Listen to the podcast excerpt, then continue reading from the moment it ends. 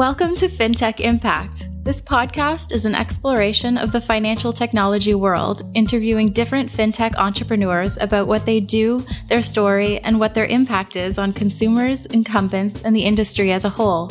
Here's your host, award winning financial planner, university lecturer, and writer, Jason Pereira. Hello and welcome to FinTech Impact. I'm your host, Jason Pereira. Today on the show, I have Kesem Frank. Kesem is a co founder of Nuco. Nuco is a company that helps implement blockchain technology within financial services companies, specifically in banking and securities. Kesem is also one of the co founders of his own cryptocurrency, Aion. And he's going to talk to us today both about the implementation of blockchain in existing financial institutions and cryptocurrency and Aion in general. And with that, here's Kesem. Hello, Kesem. Hey, how's it going? Good. Thanks for coming in, making the time. My pleasure. Thanks for having Yeah, me. thanks. So, Kesem Frank, tell us about Nuco. Absolutely. Nuco is a company started by myself and two partners, uh, Matthew Spoke and Jintu, uh, just over two years ago. Two years ago, Majin and I were the blockchain leads for Deloitte's Canada blockchain practice. The premise was pretty much how do you take this really novel technology, blockchain, that is, you know, high potential but low maturity, and how do you close that gap? It's a great way of saying it. Yeah, it is.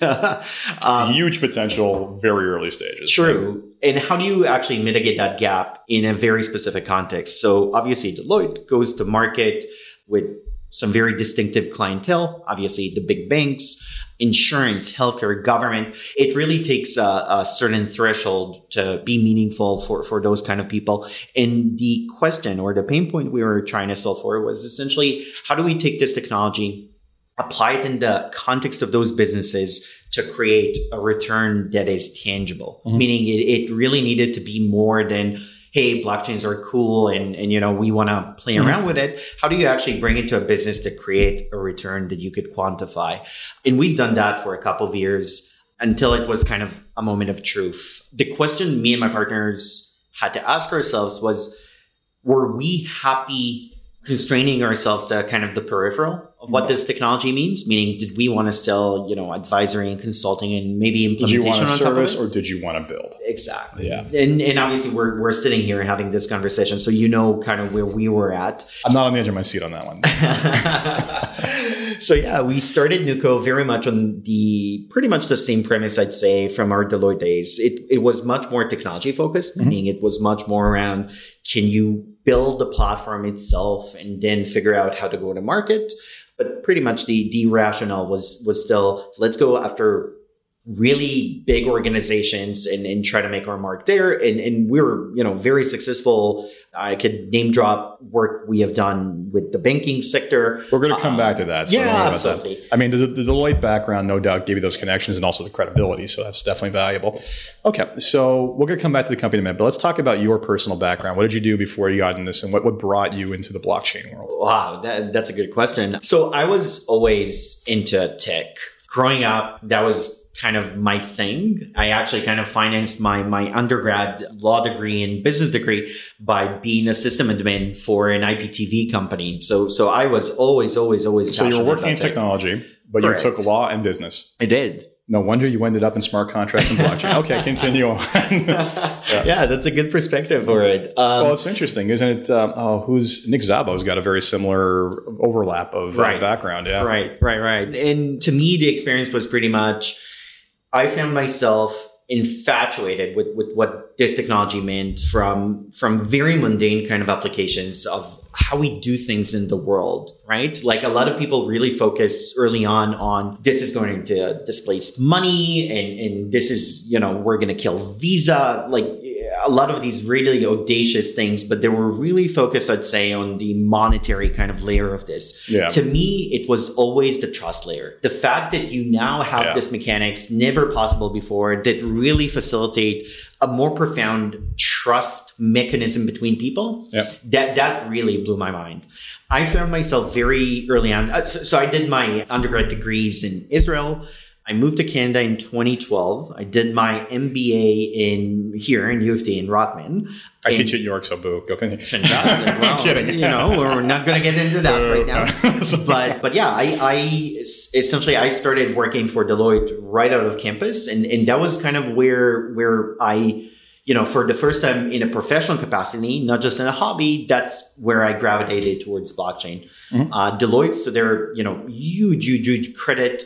They have a great practice around what what's called exponential technologies, Mhm. which are essentially anything that we believe will affect probably not markets today, but will have profound impact on how we do things in the future. And from there, the route to blockchain for myself was Yeah. I, I must say for that company, the size of that company, they really do focus on disruptive technologies quite well. Absolutely. That's great. And it's, you know, the trust engine thing is, is exactly the, like, I'm, I'm just taking the name of a book, the trust engine. But I agree with you. To me, that's the most exciting part. The audacious stuff and the currency stuff, I've always had kind of a, you know, a sec, two minds on. But in terms of the verification and trust, like that to me just resonated. When I've always, I've even said on this podcast, I'm very bullish on blockchain mm-hmm. and I don't know what to think of, of Bitcoin, right? Because again, I think that there's the currency aspect. Absolutely, there is something there, but when you hear some of these claims made, you're just like, okay, now you're turning me off, right? But we can debate that ourselves later. So basically, so you guys led to you started Nuco. So what I found compelling was some of the projects that you guys already worked on, Right. and you know you have a lot of very interesting applications listed here. And one one of the reasons I wanted you in is it's hard for people to kind of grasp how this fundamental technology is going to revolutionize how almost every interaction we have because they're too distracted by where Bitcoin is, right? So let's talk about some of those, some of the more interesting ones you've done there. Sure, absolutely. So maybe maybe I'll give two examples here. So I, I think you're you're right on the money in terms of really thinking past what's the price of Bitcoin and, and what are better versions of how do we transact in a financial capacity are. I think the big applications are really where you could disrupt existing trust models. And I think that's what got everyone freaked out early on because this technology, and, and obviously I'm painting a, a really idealistic kind of uh, uh, picture here, but this technology could really mean a gigantic shift in how we think of intermediaries. So let's take a step and, and define that. So, uh, because again, the market, my market here is yes, technologists, but also people in finance. So we have to be a little bit cognizant of that. So in terms of trust models, what we're talking about is again the intermediaries who confirm that yes, this person did that. So the visas of the world, right? I paid for that. Visas in the middle confirming that yes, I had the credit to pay for that. Yeah. The banks in the middle to confirm that yes, I had the cash in the account to do that. But even something as you know, even the securities world, I trade a security, right? Did I even own that security in the first place? Yes, the, the, the dealers and brokers are in the middle for that. But anything that involves a transaction that doesn't involve a physical exchange of here's my cash and here's my good is a trust model. correct. Yeah. Okay. So let's let's talk about those applications. And, and I would say it's the custodianship model that, that is really being threatened by blockchain. Meaning, let's talk about something non-monetary at all. Let's talk about you run a website, Mhm. which you do, and you want to know how successful your website is, and mm-hmm. you go to Google and you ask them, "Hey, Google AdWords or, or you know Analytics, tell me please how many visits do I have?" Right? And today, the only validation that you have is this is good data because I trust Google. yeah, taking Google's word for it. But then again, they're also incentivized to tell me better or demand something that's going to result in skewing of the pricing for their ads. So if I were to ask you, could you tell me what is your tool to validate this data? Literally, it's well, I trust Google. It's a black box. That's it. Yeah, that's and this it. thing could be applicable to anything, right? Blockchain really changes this fundamentally. And maybe this is a good segue to kind of the enterprise applications that, that we've been able to, you know, deliver. Yeah. TMX, let's start with TMX. TMX has been a fantastic partner of ours. Really, a bunch of really progressively thinking dudes And for those of you out of Canada, that's Toronto Montreal Exchange. So that's Correct. just- those are the exchanges for securities and commodities in Canada. Correct, Yeah. correct, correct. So essentially, there there are the Canadian exchange, and that is true for you know the equities, derivatives, uh, commodities, pretty much nationwide here in Canada. And the type of work we've done with them was essentially to look at one of their models around how they clear commodities today. We worked with a group that, by the way, is no longer part of the TMX. They sold it last year. It's called NGX, the Natural Gas Exchange. Yep. And essentially, what, what the type of work we've done with them was around you guys trade on natural gas commodities, and the trade uh, process is, is a pretty modern one. there is an efficient and modern engine that is able to price match. So ask and bids get matched and, and a trade happens. But then, of course, we're talking about an actual commodity, meaning somebody needs to deliver the natural gas to, you know, origin to destination. And the clearing part, that is where we really saw the value out of, of out of using essentially blockchain. So the way this model works is uh, you and I we agree to, you know, I'm going to sell you natural gas. And because it's a commodity and it needs to be shipped, then it's essentially a futures contract. This is me delivering mm-hmm. to you by Christmas kind of a thing. Yep. By the time Christmas comes around, however, you probably change your position 12 times over, right? You shorten it. You didn't want all this exposure.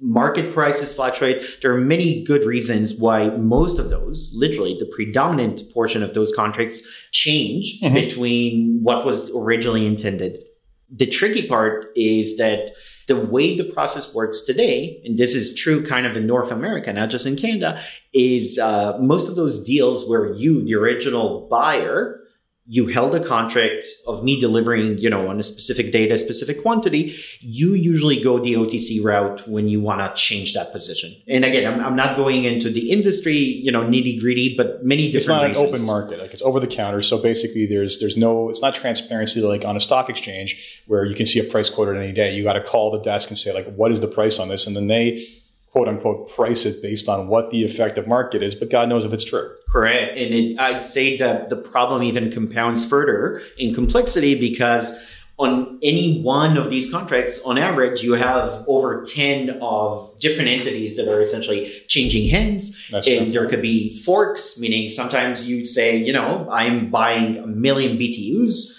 I'm going to keep half, send half. Yeah. And the original contract gets fragmented, refragmented, repurchased, any number of things. So by the time you're done, for lack of a better term, it's as if you got a box of Lego. You buy the entire box, you start sending it off, you take some of it back, and it's just it's like currency. You never know; it has no identity. It's all the same thing. You're totally getting it, tracking so, it. Yeah. So here, so now, so so this is a really interesting kind of exemplary case study as to where you should be thinking of applicability of blockchain when you have any use case actually that involves a fragmented market where many different people are involved in the value chain from you know start to finish they are not necessarily aligned on the incentives right so you know i'm, mm-hmm. I'm trying to price take you're trying to price take yep. and we're sometimes you know in this specific case we're not even aware of each other so i know who i bought from and who i sold to but anyone else beyond that, that you don't know who they sold to or yeah that's that is absolutely the case where you could start thinking of the benefits of blockchain. And let me bring it back to that quantifiable return of how you demonstrate that.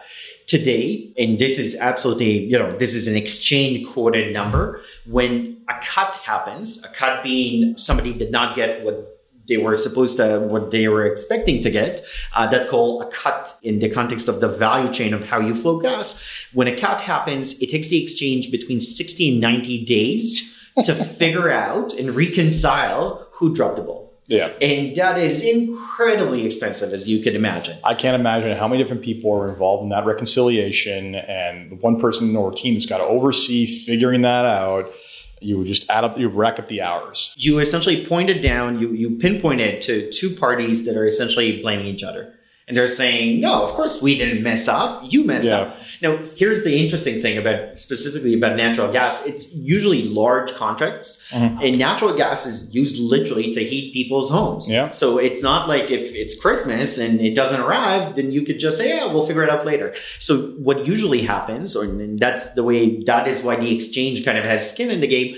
The TMX steps in. They have large collateral pools of both money and natural gas. Make sure it gets fulfilled. Correct. Yeah. They make everyone whole and they, they figure it out. So they have the working capital float. Yeah. And that's got to cost them. I mean, I don't, I don't know if you can tell me how much that is, but I got to imagine that's not a small fund. And that is even before you consider the penalties. Because if Jeez. you fail to deliver to a municipality, you're not, you know, you're the not on the hook. municipality is even greater. Like, oh man. so lots now, of complexity. yeah. So I think the pain point, we, we kind of get it. Let's talk about what we did about it. And I think that's where really folks that are listening to this should really put aside the money aspect of things and really think of blockchain as the state machine that it is. State mm-hmm. machine being a universal ledger that is helping all these fragmented multitude of, of stakeholders kind of know what is true and what's not. Yep.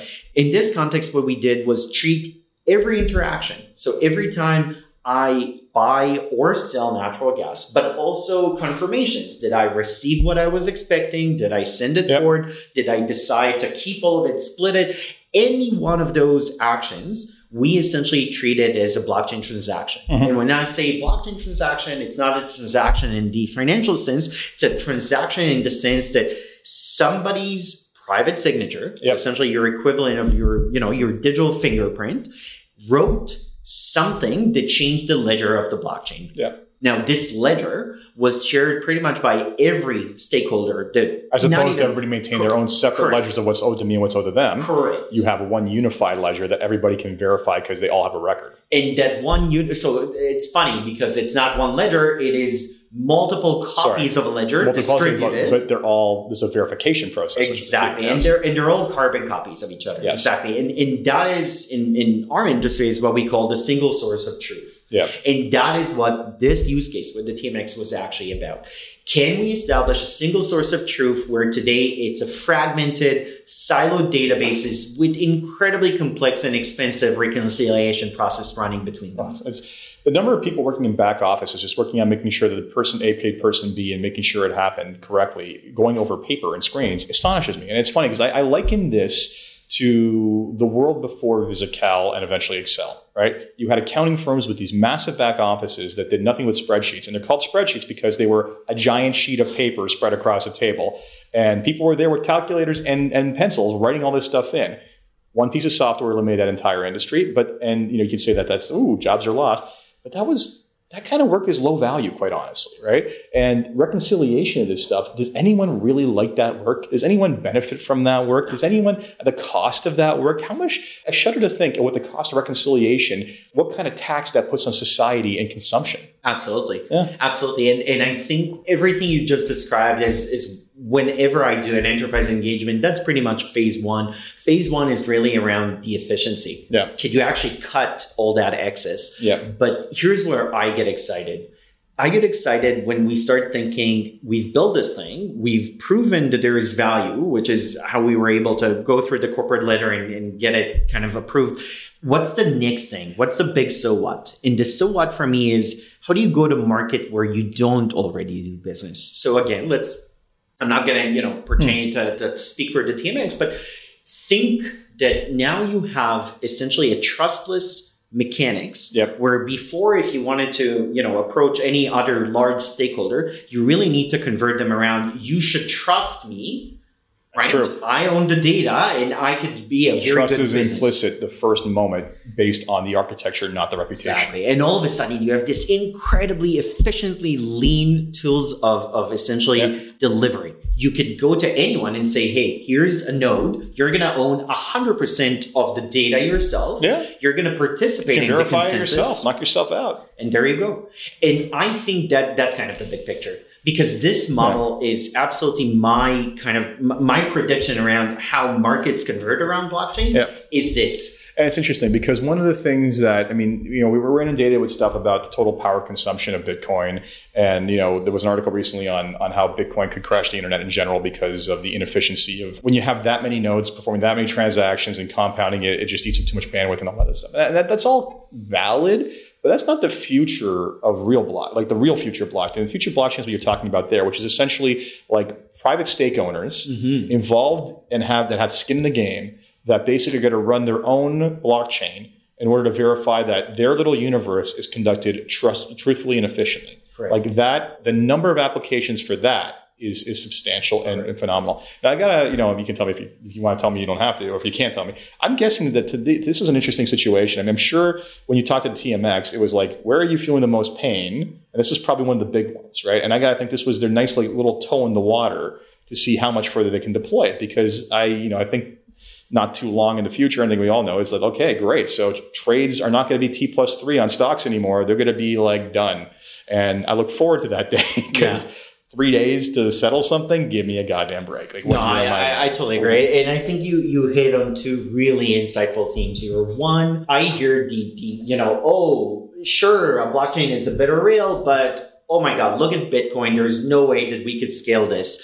And I hear this many times over. The, the thing I kind of realized that most people don't appreciate is there's a huge difference in between a public network. Mm-hmm. So essentially in, in the public space, Bitcoin, Ethereum, any of the large, you know, kind of global networks today, yep. the threat model is is essentially chaotic. It's everybody's trying to steal my Bitcoin. Yeah. Everyone's a cheater and if they do manage to cheat, there is no recourse. efficient yeah. nothing. Essentially, there is no mechanics for for me to ever have I you mean, know recourse against I mean, anyone. Geez, Mount Gox's bankruptcy, they're just finding bitcoins now and doing a process for invigilation. How many years ago was that was that collapse? Like yeah, five? Like, say, like so. Yeah, I mean, like it's it's it's pretty terrible. Now the difference between that and essentially an enterprise, or maybe I, I guess a smaller scale blockchain is for most part, we're talking about network of known entities. So yep. essentially, for the TMX to know who its partners is, that's a no-brainer.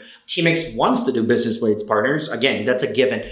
The question is, and, and this is what we're changing with these blockchains, is does the fact that I know you and I want to do business with you, does that mean I kind of need to blindly trust you?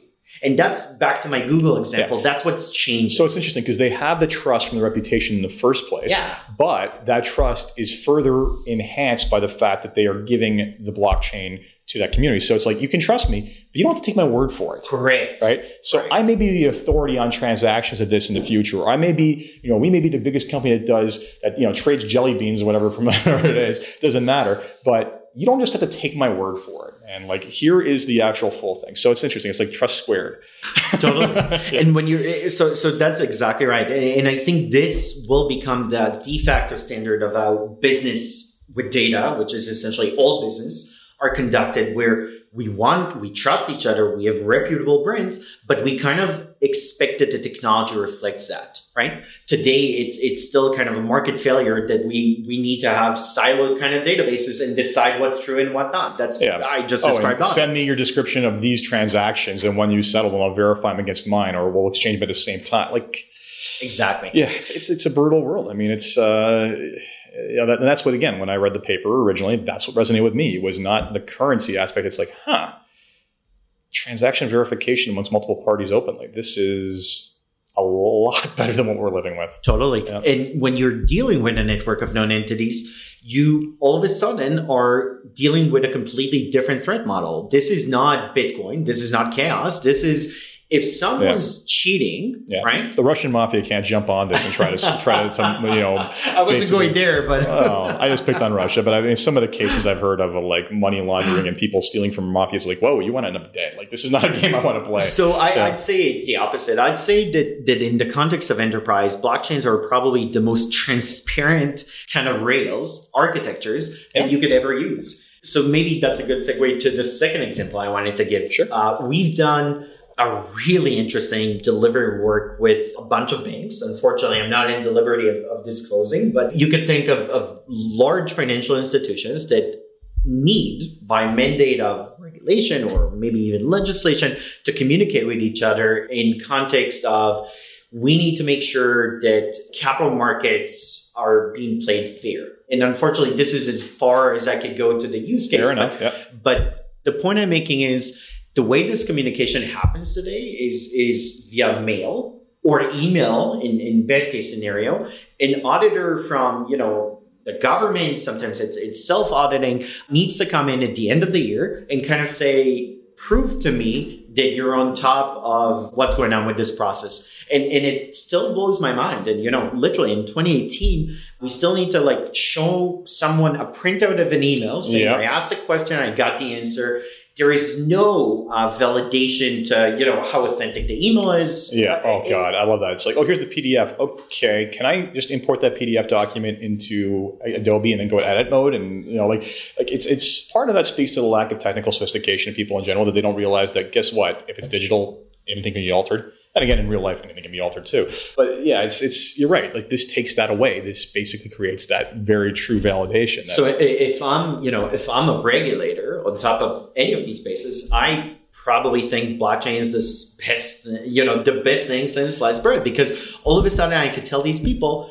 I don't care about the actual forensic, you know, don't show me a sample. Show me that the integrity of the ledger between you is intact. Yeah. And the way, the best way to do it is actually make those auditors, regulators, part, Part of of the, the network node. itself. That's and, it. and it's real time, right? As opposed to we're going to sample this tiny, tiny part and hope that we, you know, we figure maybe there's five percent errors. So if we basically ask for hundred records, we should find at least five things wrong. Like instead of doing that, it's like literally the program, you know, the blockchain is there, something's monitoring it, something goes off the rails, there's the notification. Absolutely. Right? Absolutely. I agree. And it's interesting. This conversation is different than most conversations I'll have on, on blockchain and Bitcoin because you're not talking about supplanting the need for any authority. You're talking about enhancing their ability to be trusted as opposed to the world where we don't need financial intermediaries, we don't need any of that, which is what a lot of the, you know, we'll call the more anarchistic versions of this are. And I think that as usual, the, the past, the future looks a little bit more like the past than people like to think. So I don't think we're going to completely supplant our trust for a couple of generations. So this is this is great. So one of the other things I wanted to focus on in, in detail was that you were part, your organization was part of a project or started the project called Aion, Correct. which is another blockchain in itself. Tell me about Aion, and I want to get into the weeds of, of what this does and what's going to solve. Yeah, absolutely. So so Aion was born out of a pretty much a realization by us that blockchains need to be interconnected networks. And, and I'll, I'll clarify on that, but, but let's put it in a very tangible kind of context. We just talked about the TMX use case that we've created with the Canadian exchange here. Canadian exchange asked us two really interesting questions. They said, we love everything you're doing with natural gas. Mhm. Could you apply and expand that use case to, you know, do other kind of, of commodities that we deal with? Uh, could you do, you know, uh, The answer is yes. barrels of oil. Yeah, exactly. Yeah. And, and, and of course, the, the answer is yes across the board. It's very easy to represent the same kind of logic with other kind of asset types. The second question, however, was a bit more tricky because what they asked was, well, you've given us a blockchain that deals with clearing of commodities. Would that blockchain be able to trigger events coming from, let's say, a banking blockchain, right? Or a Mhm. financial network blockchain? So payments could be triggered as Yeah. a consequence of that The inter-blockchain communications issue. Exactly. And, and that is not as straightforward. From a tech perspective, that's actually pretty challenging. And it's interesting because I, in a previous interview, I said it's kind of, it almost, when you think about it, it's almost a glaring omission from the original thinking surrounding blockchain. But then again, it was never intended to do that. It was originally looked at as a currency. It was looked at as a smart contract. And Well- I, I don't know the, the currency thing, but listen, we, Well, you the know, Satoshi paper was predominantly. Sure, yeah. sure, Mean, that's, that's what I'm talking about, the initial reference. So Satoshi, you could think of it as, as an integrated solution. Satoshi said, "Sure, we need to do better money, and to Yeah. do better money, he came up with the blockchain." right? that's kind of how done. the story. Problem goes. solved. Exactly. the, the thing is, those are really two different things, right? The Bitcoin, the currency, and Bitcoin, the blockchain, are, are essentially you should think of them as layers Yes. instead of one integrated solution. When Ethereum happened, so again, the, the Vitalik came up with that one, yeah. Vitalik came up with this one. Probably, well, definitely not too far from where we're sitting right now. No, that's right. I didn't even think of that. Should put um, a plaque up someday. All right. the auspice of what he was trying to do was was absolutely much more grander scale than what Bitcoin was. It wasn't just saying financial currency blockchain. It was sure it, there will be a currency application, but it's one application on top of a much broader platform. Mhm. And, and this is where this gets interesting because even when Ethereum came to be, it was always contemplated as the blockchain. It was contemplated as a single network Yeah. that's going to you know scale the world and runs everything. All contracts, all capacities, every possible use case you could possibly have. Yeah. exactly and and I I think that was the biggest kind of that probably is the biggest oversight because we understand today and this is not you know a statement about the future this is literally last week we understand that there will be many different networks that mm-hmm. are doing many different things Well, everybody's got different people have different vested interests, right? So they're not necessarily going to want to put on the one large open public ledger, right?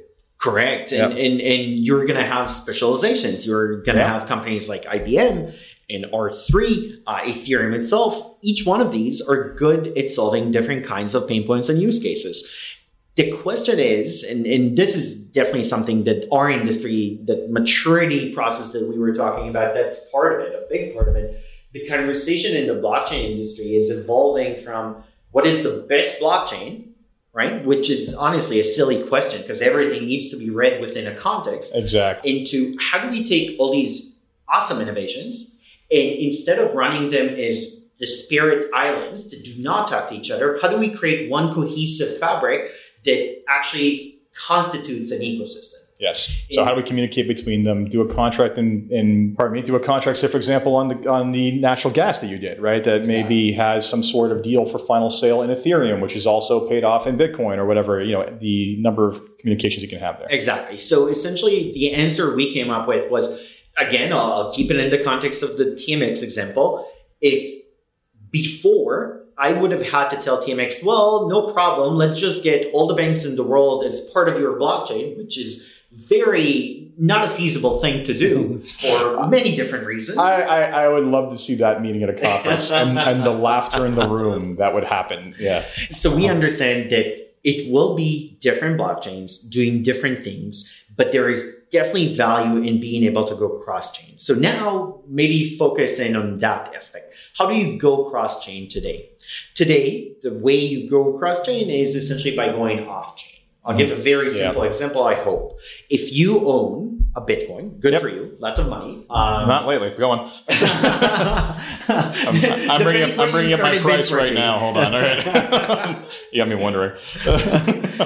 so when you own a Bitcoin, and you totally bought into, you know, it's purely decentralized, no single authority and no intermediaries and you want to take that Bitcoin and buy Ether with it, so another purely digital decentralized asset, the way you would do it is, is either by going through what we call a cryptocurrency exchange mm-hmm. or would do an OTC kind of deal with a friend or whatever institution, but you're still forced to go off chain. Yes. So essentially the model today to go cross chain is you start on chain, you go off chain, you go back on chain.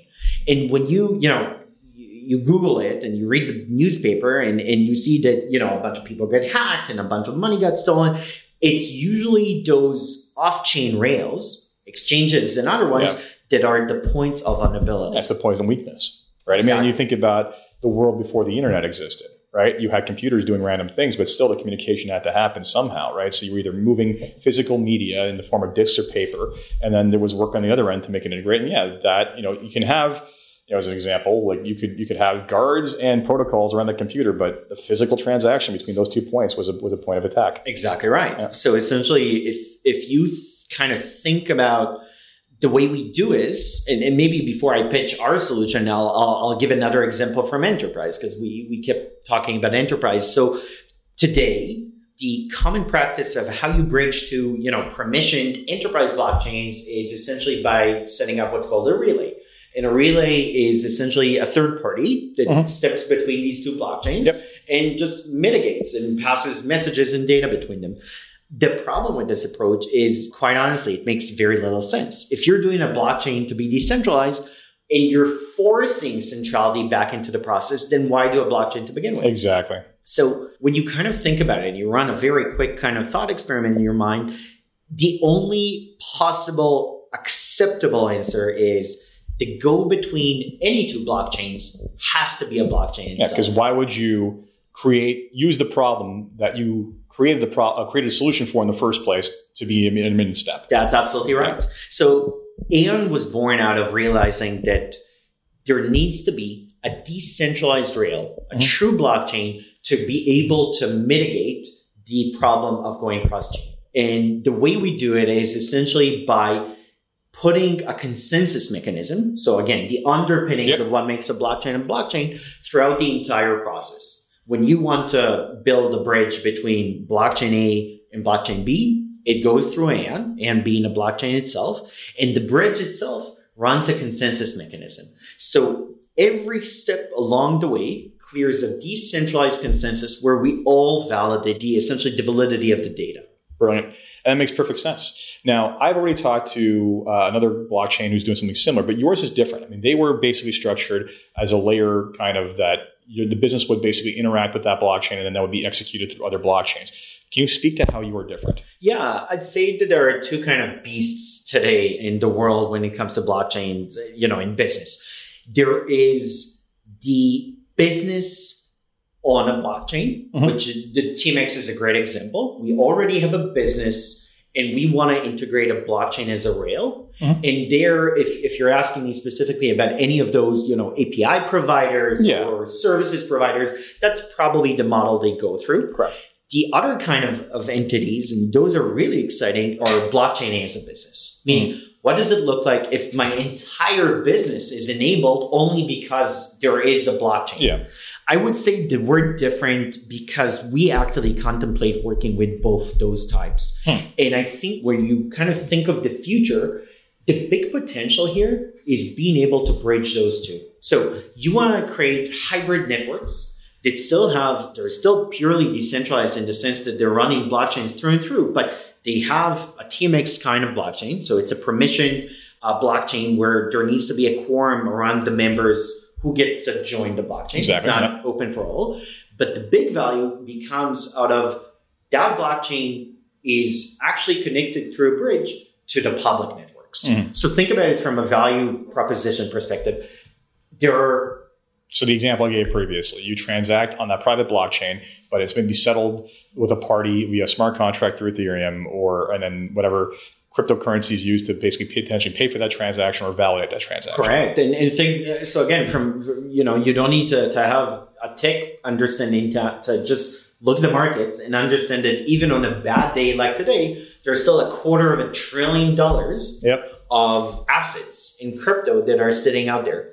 And those businesses that adopt this approach, this mm-hmm. hybrid approach of, of doing, being truly decentralized, they're going to be the very first businesses that could cater to these markets. Hmm. So essentially, today, quarter of a trillion dollars that are not good for much between going between crypto A to crypto B, Yeah. and with a lot of friction, fiat, a lot of friction, A lot of friction. That's you know what was the article I saw. So you're into crypto. I hope you like fees. If you're an owner of a business and you're saying, well, I want to create an architecture that actually allows me to cater to those quarter of a trillion dollars and give them a rail from assets Yeah. to real world goods and services, you're going to make a killing. Yeah. Well, yeah. If you can, exactly right. If you can, be, if you become a conduit, and you see, you know, different countries have taken different approaches. I mean, the adoption rate in this country has been pretty weak, and so is the U.S. But I mean, look at places. I think Japan was was the developed market leading the way in that in terms of the number of Korea. things. You can, Korea was big in it. Absolutely. They're starting to push back on that. Although you know, countries whereby currency stability is a major issue. Bitcoin volatility is nothing compared to devaluation of their currency, right? So you've seen a lot of you know African republics, some South American ones, turn to crypto as a more stable basis for that, right? So businesses by their nature are having to accept those. So yes, I mean as that all funnels out, I think that's going to be the, the bottom line is is that there is no more. There is nothing in this world I'm more bullish than in blockchain because I just look at the world of friction and the world of need for trust and the bloated systems we have in place for them now. And you don't, I don't believe in a world that replaces them outright. I believe in a world that evolves them to something that's much more hybrid and efficient. Yeah, I, I totally agree. And I think that kind of the adoption curves that we're seeing is, is, you know, they're consistent with other waves of innovation. Essentially, it's hard to convince a jurisdiction like Canada in the United States state that's got stability and safety. You don't, they're not feeling pain. Exactly.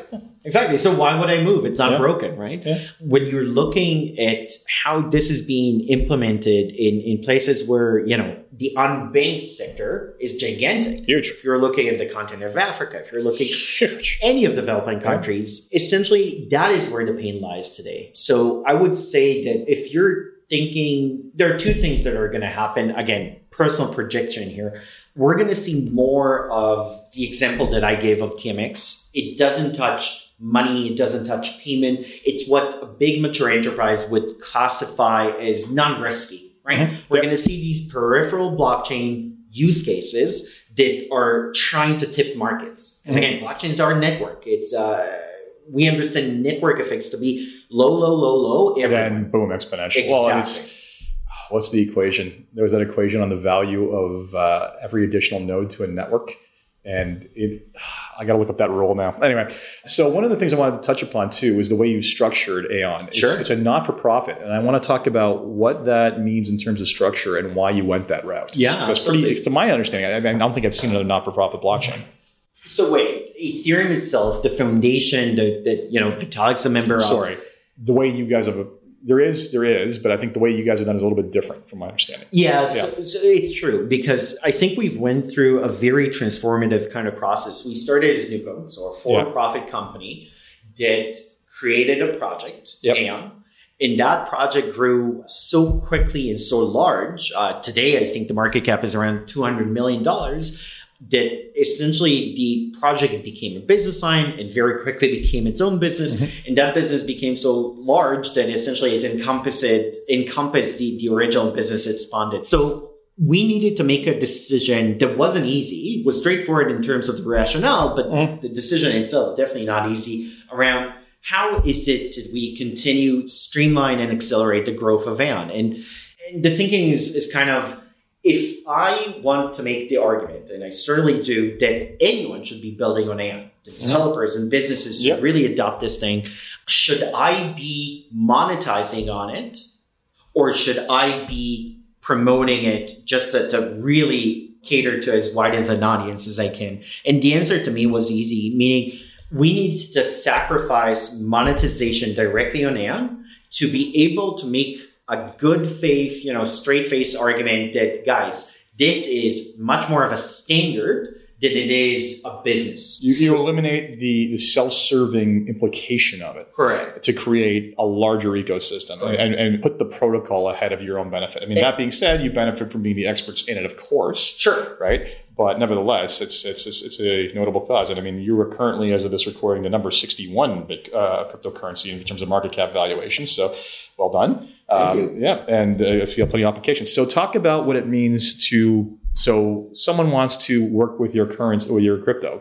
What's involved with working with Aion? Like what's what's the process? Right. So first things first, right? Like the entire, I'd say, knowledge base and the wealth of, of learnings and insights that we've created, it's all public. So mm-hmm. everything from the code, or GitHub is completely public. Every last line of code is, is you know, been contributed to the community, and, and it's a true open source project in the sense that it's not our guys kind of write code mm-hmm. and then publish it and we then say oh that's open source we actually have a collaborative process with the community where contributions to the code base are coming from the the you know the members of the the community itself a true documentation yep. sdks tools anything that you would need to start developing on Aion tomorrow that's available. Mm-hmm. So sure, you could shoot us an email. There's a form. There's yeah. many different ways to get a, a hold of us directly. But I think most profoundly is we have absolutely disclosed everything to kind of make the good faith argument that there's nothing that we're keeping yeah. behind to monetize. You're not holding back 50% of the coins to basically eventually create that incentive for you to let go. I'm not going to name which coins do that, but nevertheless. So before we wrap up, I mean, first of all, great work. Thank uh, you. I'm very excited to see where it goes because I think that that sort of, I think the hype cycle due to the crash is starting to die off. But at the same time, I liken it to, I kind of liken it to the dot com bubble, right? You had the hype cycle of the dot com bubble, things crashed, and then mean, meanwhile, like look at what's happened to the world since then. I think we're a little bit earlier in that curve than people think we are. But I think what really excites me is not what's happened before; it's the implications of what's going to happen with this technology going forward. So that's what excites me. My question for you, which I ask everybody, is what excites you about what you're working on today or the marketplace in general? Yeah, so that's a great question. And let me give you the vision of, of how I see it. If we're successful, what happens to the world? The difference between the age of platforms, which we all live in today. Mm-hmm. So, you know, your Google, Facebook, Amazons, yep. they create a product and they tell you it's free, but they tell you it's free because you don't realize you're the product. You're the product. And the way this works is you have a gigantic user base but you have a tiny subset of people, usually the shareholders, that get to have all the benefits. So mm-hmm. I try to extract yeah. as much value from from that user base as, the as I can. Yeah, it's, okay. I know you're going to the fat protocol argument. Ah, so essentially, yeah. for us, it's, yeah. it's simple. Decentralization is a much fairer model to how we do things in the world today. So you're still going to have these services that you expect, you know, services and functionality that you, expect out of the modern world. Absolutely. But the underpinnings will be profoundly different. So they're open mm-hmm. in the sense that anyone can play. If I'm China, I don't get to tell you, oh, no, Google is a no go and Facebook yeah. is a no go. You can download the node and that's the end of it. That's it.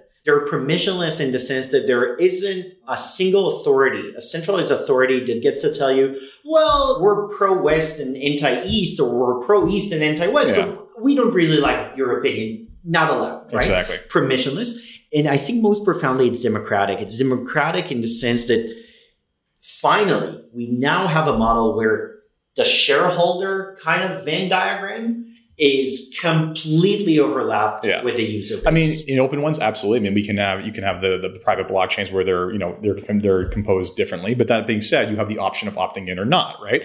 And yeah, I, I agree with you entirely. So as the network grows and creates value, that value is created or sorry, shared equally by all participants. yeah. And that to me is is the future I want to live in. Yeah. yeah, it's that old. I can't remember who it was who coined it. it Was the fat protocol argument? Is before what happened is the architecture was created, people built companies on top of it, and they monetized off of it. Now it's the people who actually work the architecture who benefit from it, and they're the ones who have skin in the game. So thank you so much. This has been great as, My as always, and I'm sure everyone will love this. Thank you. Thank you. And that was my interview with Kesem Frank of Nuco and Aion. As always, if you enjoyed this podcast, please leave a review on iTunes, Stitcher, whatever it is you get your podcasts. And thank you again for listening. I'm your host, Jason Pereira. Until next time.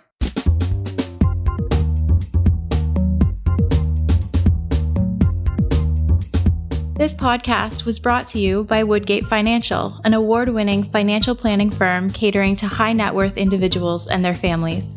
To learn more, go to woodgate.com.